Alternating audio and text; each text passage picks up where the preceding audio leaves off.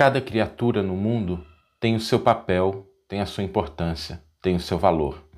E é no desempenho das tarefas e das obrigações que nos cabem que encontraremos a paz e a harmonia.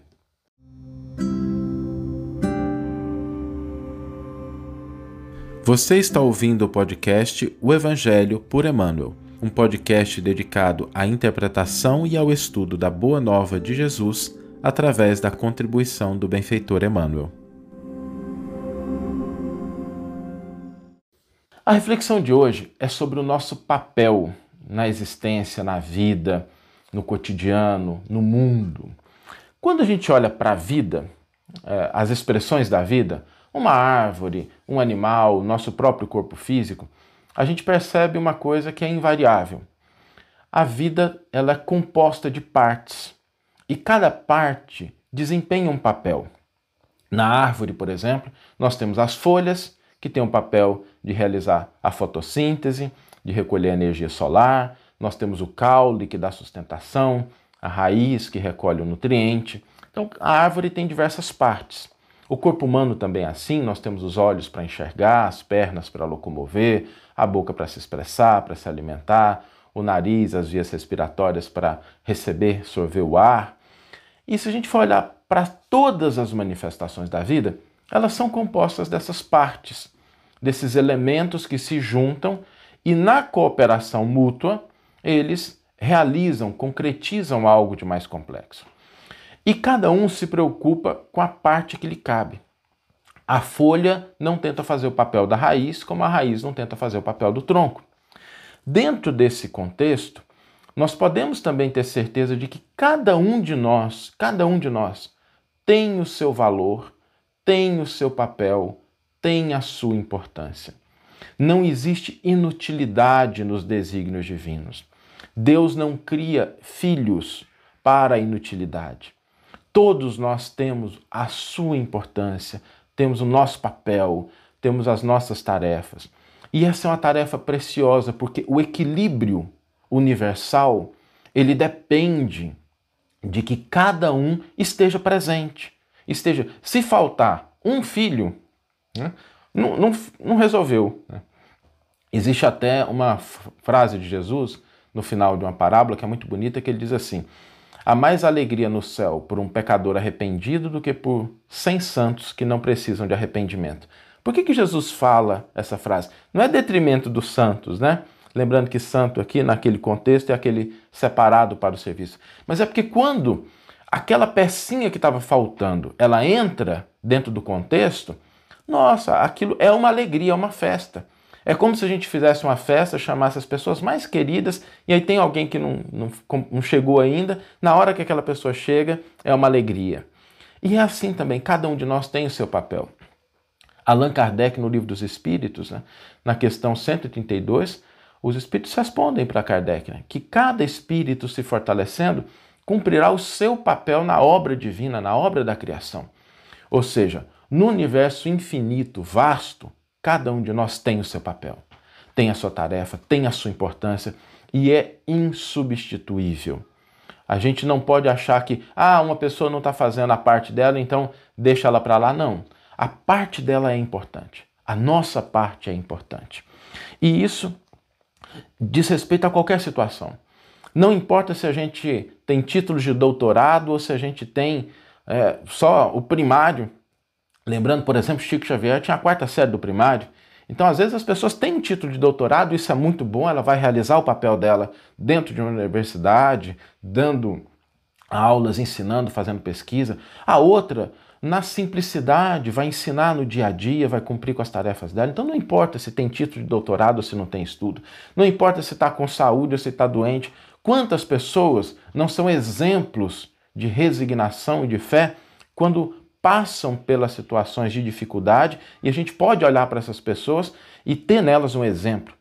Não importa se a gente tem muito dinheiro ou pouco dinheiro, porque ninguém é tão pobre que não possa dar alguma coisa, que seja um sorriso, que seja um aperto de mão, que seja um abraço.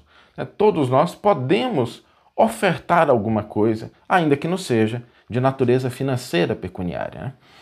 E isso é muito importante a gente ter consciência disso. Porque, gente, É, eu sei que hoje é domingo, né? Domingo é, é dia da gente pegar um pouquinho mais leve, é um dia mais tranquilo, mas eu queria comentar sobre uma coisa que eu vejo assim dezenas de vezes, que é quando a pessoa não tem a consciência, ela não tem a alegria de entender qual é o papel dela e ela começa a interferir no papel dos outros. Eu vejo isso dezenas de vezes, sabe? Dentro do meu ambiente de trabalho, as pessoas às vezes não cumprindo a parte que lhes cabe e interferindo na parte do outro. Sem ter cuidado do próprio jardim, começa a dar palpite no jardim alheio. E durante muito tempo eu, eu me perguntei por que isso, qual era a fonte desse tipo de atitude, de postura, que trazia infelicidade para a pessoa e para a pessoa na qual ela interferia na tarefa. A pessoa que ela estava, às vezes, criticando, às vezes apontando. E eu cheguei à conclusão de que existem três fatores. Eu queria não vou aprofundar muito, mas eu queria trazer isso aqui porque eu acho que merece a nossa reflexão. Todas as vezes que alguém interfere na tarefa do outro, ele gera desarmonia e perturbação. A pergunta aqui é por que a pessoa faz isso? Existem três causas. A primeira causa é a fuga. Por incrível que pareça, muitas pessoas se dedicam a dar palpite, interferir no trabalho do outro porque estão fugindo da própria tarefa estão fugindo da própria responsabilidade, estão fugindo da parte que lhes cabe. E isso é muito triste, porque às vezes a parte que cabe a gente, ela é difícil, ela é desafiadora. Mas a nossa felicidade não está na concretização da tarefa do outro. Ela está na concretização da nossa tarefa, daquilo que nos compete realizar. Quando a gente cumpre a nossa parte, seja como pais, filhos, mães, trabalhadores, amigos, cooperadores, né? a pessoa que ela é voluntária. Quando a gente cumpre a nossa parte, a gente sente paz, a gente sente harmonia. E quando a gente foge a nossa parte, ainda que a gente interfira muito no trabalho do outro, fica sempre aquele gostinho de que eu não tem alguma coisa que eu devia ter feito. Então assim, não vamos fugir da nossa parte e buscar interferir na do outro. Façamos a nossa. Às vezes vai ser difícil, mas a gente vai ganhando musculatura na medida em que a gente vai exercitando, separando assim, não, isso é a minha parte. Eu não vou fugir dela. Eu vou cumprir a parte que me cabe. O outro aspecto, o segundo aspecto, é a insegurança. Quantas vezes eu já não vi pessoas que buscam interferir no outro por insegurança? Porque querem ser bem vistas, porque querem que o outro as valorize, porque estão buscando no outro a fonte da própria autoestima. E aí ficam preocupados com o outro pensar que ela é importante, então ela tem que dar, mostrar trabalho, fazer alguma coisa para o outro, e aí ela esquece daquela parte que lhe cabe. A pessoa que ela tem segurança, ela faz o que ela tem que fazer porque ela tem que fazer. Porque internamente ela sente que aquilo é importante. Ela não busca a aprovação dos outros e por isso se deslocar. Porque às vezes o outro até quer que sejam feitas coisas que não está no nosso rol de responsabilidades, que não está nas nossas obrigações, que não é o que a gente precisa fazer. A gente gosta de futebol, o outro gosta de jogar tênis, então por que, que eu vou para a quadra de tênis, sendo que eu me realizo com outra coisa? O outro acha que a gente deve ensinar dessa forma, mas eu não estou na parte de ensinar, eu estou na parte de realizar, de concretizar, de cuidar da cozinha. Por que, que eu vou me colocar na posição do outro? O outro nem sempre tem essa concepção mas às vezes a gente, para agradar o outro, a gente foge às nossas responsabilidades por insegurança e a gente esquece que é no cumprimento dos nossos deveres, daquilo que a gente tem que fazer. E, e, é só isso. Se as outras pessoas vão aceitar, se elas vão ficar felizes ou não, isso não é nosso departamento. Né? A reencarnação não é uma pesquisa de bope, ninguém está aqui. A vida não é um programa de popularidade. A gente está aqui buscando a votação das outras pessoas. A gente deve respeitá-las, amá-las, servir na medida do possível, cumprir com a nossa responsabilidade, mas isso se dá pelo cumprimento das nossas tarefas. Não por a gente ficar buscando agradar essa ou aquela pessoa que nem sempre está harmonizada com os nossos interesses, com a nossa proposta, com o nosso propósito de vida. E o terceiro aspecto, por incrível que pareça, às vezes a pessoa busca interferir no outro por orgulho. Porque quando ela mostra para o outro que tem um defeito, aí fica todo mundo na mesma, né? Tá lá no livro dos espíritos também, como é que os espíritos que nos induzem ao mal, né? Por que, que eles fazem isso? Né? Porque aí, quando está todo mundo na lama, fica todo mundo sujo, aí não tem ninguém que se destaca. E às vezes as pessoas buscam interferir no trabalho do outro. É aquela famosa frase, aquela expressão, é o engenheiro de ponte feita. Depois da ponte feita, a pessoa chega e fala assim: ah, mas esse parafuso, essa cor. Né? Nada de errado com a gente contribuir. Mas a gente precisa entender se a nossa contribuição, primeiro, diz respeito a uma tarefa que nos compete realizar. Porque às vezes a nossa intervenção vai simplesmente desmotivar o outro, vai diminuir a realização que ele fez, ainda que imperfeita, mas está no ponto dele. Né? Ele fez até aquele ponto, ótimo, a gente pode contribuir para melhorar, façamos, se isso nos compete. Né? Agora, se isso não nos compete, né? guardemos o silêncio, porque muitas vezes é o orgulho, a vaidade que nos leva a. E eu estou falando isso porque a gente se pega nesse problema, eu me incluo nisso também. Às vezes a gente comete, às vezes estamos todo mundo aqui encarnado que a gente está buscando se aperfeiçoar. Às vezes a gente fala do trabalho do outro porque a gente quer que o outro tenha defeitos, porque o nosso também não está perfeito. Mas a gente não vai melhorar o nosso trabalho porque o outro tem defeito. Não é porque a gente desceu o nível de todo mundo que a gente está um pouquinho melhor. Então é preciso a gente se ocupar do que nós temos que melhorar da nossa responsabilidade. Tá? O outro tem o seu papel, tem a sua responsabilidade. Os dons divinos são múltiplos e infinitos. São muitas tarefas e todos nós temos a nossa tarefa no tempo que nós temos, no espaço que nos compete, na atividade que nós temos que realizar. Se a gente fizer o bem, se esforçando para cumprir aquilo que diz respeito à nossa esfera íntima, aquilo que diz respeito ao nosso campo de ação, aquilo que diz respeito à nossa possibilidade de intervenção, à nossa responsabilidade, a gente vai conseguir a paz e a harmonia. Porque a criatura que cumpre o seu papel, ainda que ela esteja em meio ao caos, em meio a muitos dissabores, ela tem a consciência tranquila de que fez o seu papel e ela não necessita interferir nas outras tarefas, nas outras consciências, porque ela sabe que Deus é Pai de todos. E da mesma forma que Ele nos ajuda a reconhecer na nossa consciência aquilo que nós precisamos fazer, Ele também está atuando nas outras. Vamos ler agora a íntegra do versículo e do comentário que inspiraram a nossa reflexão de hoje.